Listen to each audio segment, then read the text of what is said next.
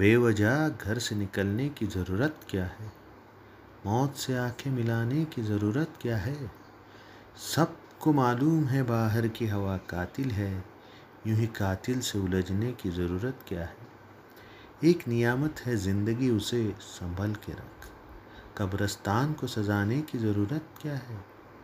दिल के बहलाने को घर में ही वजह काफ़ी है, यूँ ही गलियों में भटकने की ज़रूरत क्या है?